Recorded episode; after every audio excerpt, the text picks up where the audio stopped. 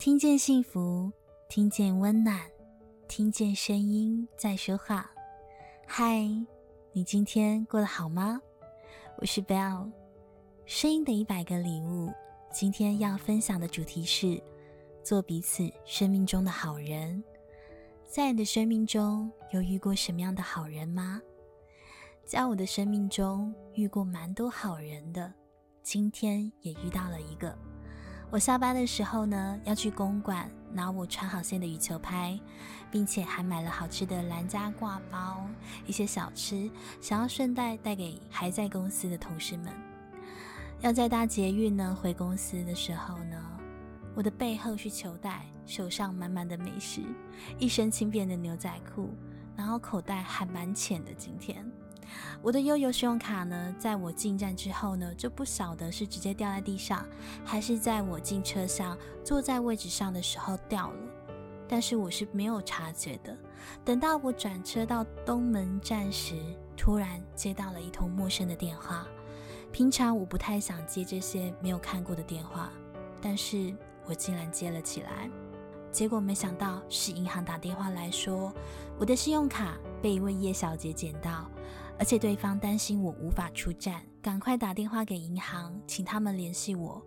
我们就透过三方通话，我和叶小姐约在中正纪念堂捷运站的中间，拿取我的信用卡。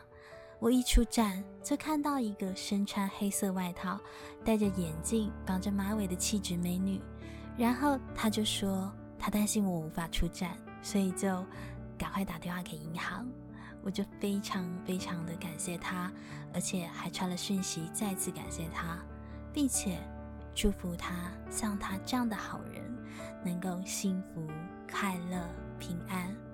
我心里想，真的太幸运了，要不是他立即打电话给银行，我不知道什么时候才发现，什么时候才能找到卡片，不知道。你的生命中有没有也遇过这样的一个经验？遇到一些你不认识他，但是他很纯粹的善良的心去协助了你，让这个世界多了一份温暖，让彼此的心中多了一道暖流。有人说，好人是这个世界的灵魂，但似乎不是每个人都对这个职位感兴趣。一颗干净的心，到底它能够为我们带来什么呢？我曾经看过一篇文章，题目是“上帝为什么不奖赏好人”。在一九六三年，有一位叫做玛丽班尼的女孩，她写信给芝加哥论坛报，因为她实在搞不明白，为什么她帮妈妈烤好的甜饼送到了餐桌上，得到的只是一句“好孩子”的夸奖，而那个什么都不干。只知道捣蛋的弟弟得到的却是一个甜饼。他想问一问无所不知的希勒库斯特先生：上帝真的是公平的吗？为什么他在家里还有在学校常看到一些像他这样的好孩子，却被上帝遗忘了？希勒库斯特是芝加哥论坛报儿童版“你说我说”栏目的主持人。十多年来，孩子们有关于上帝为什么不奖赏好人，为什么不惩罚坏人之类的来信，他收到了不下千封。每当拆开这样的信件，他心里就非常沉重，因为他不知道该怎么回答这样的提问。正当他对玛丽小姑娘的来信不知道回答如何是好，有一位朋友邀请他参加他的婚礼。也许他一生都该感谢这次的婚礼，因为就是在这次的婚礼上，他找到了答案，并且这个答案让他一夕之间名扬天下。希勒库斯特是这样回忆那场婚礼的：牧师在主持完仪式后，新郎和新娘互赠戒指，也许是他们正沉浸在幸福之中，也许。是两个人过于激动。总之，他们在互赠戒指的时候，两个人阴错阳差的把戒指戴在了对方的右手上。牧师看到了这个情节，幽默的提醒：右手已经够完美了，我想你们最好还是把它用来装扮左手吧。希勒库斯特说：“正是牧师的这一个幽默，让他茅塞顿开。右手成为右手，本身就很完美了，是没有必要再把事物戴在右手上了。同样的，那些有道德的人，之所以常常被忽略，不就是因为他们已经非常完美了吗？”后来，希勒库斯特得出了这样的结论：上帝让右手成为右手。就是对右手最高的奖赏。同理，上帝让好人成为好人，也就是对好人最高的奖赏。当他发现这个真理后，兴奋不已。他以“上帝让你成为好孩子，就是对你最高的奖赏”为题，立即给玛丽班尼回了一封信。这封信在芝加哥论坛报刊登之后，在短短的时间内，被美国及欧洲一千多家报刊转载，并且每年的儿童节，他们都要重新刊载一次。前不久，一位中国人不知道在什么地方发现了这封信后，读后，他通过国际互联网，在芝加哥论坛报的网页上留言。他说：“中国民间有一句古话，叫‘恶有恶报，善有善报，不是不报，时候未到’。”我曾经对恶人迟迟得不到报应感到迷惑不解，但现在我终于明白，因为让恶人成为恶人，就是上帝对他们的惩罚。人为善，福虽未至，祸已远离；人为恶，祸虽未至，福已远离。也和大家共同勉之。再来听听另一个故事吧。有一个六岁的加拿大男孩。曾经用一颗单纯的心改变了世界。他曾经被评选为北美十大少年英雄，甚至被人称为加拿大的灵魂。他就是曾经接受过加拿大国家荣誉勋章的瑞恩·希里杰克。在一九九八年，六岁的瑞恩第一次听说非洲有很多的孩子因为喝不到干净的水而死掉，于是，为非洲的孩子们捐献一口井，成了他的梦想。那天回到家里，他向妈妈要七十块加币时，妈妈告诉他：“你可以透过自己的劳动凑齐这一笔钱，比如打扫房间、清理垃圾，我会给你报酬的。”瑞恩迟疑了一会儿，最后还是答应了。于是他开始透过自己的劳动赚钱。瑞恩得到了第一个任务是吸地毯，做了两个小时多之后，他得到了两块钱的加币报酬。几天后，当家人全部去看电影的时候，瑞恩一个人留在家里擦了两个小时的窗户，也因此赚到了第二个两块钱。全家人都以为瑞恩只不过是心血来潮而已，但他却坚持了下来。四个月后，当瑞恩把辛苦赚的钱交给相关组织时，却得知七十元只够买一个水泵，挖一口井需要两千元加币。但他没有放弃，反而更加卖力了，因为他只有一个想法，那就是尽自己的能力，让更多非洲的小朋友可以喝到水。渐渐的，大家都知道了瑞恩的这个梦想。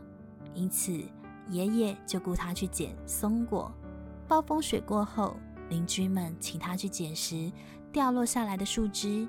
当他考试考到好成绩的时候，爸爸也给他奖励。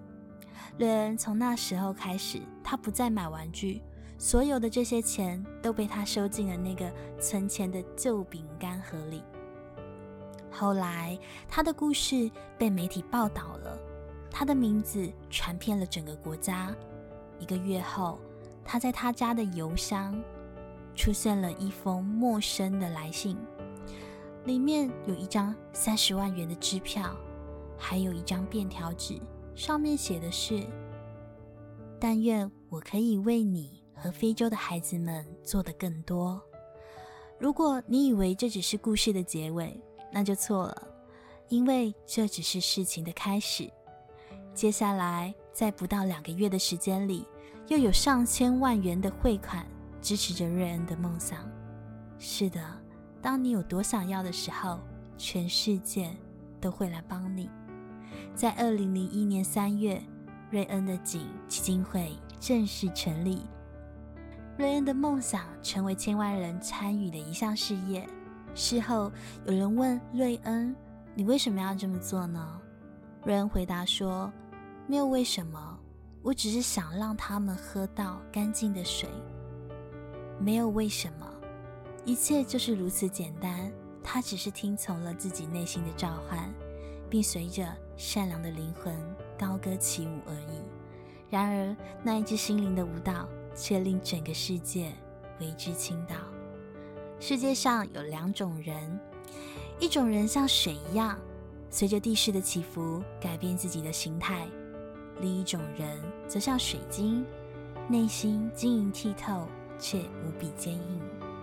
第一种人能够让自己随着世界变化；第二种人则会让世界因为自己而改变。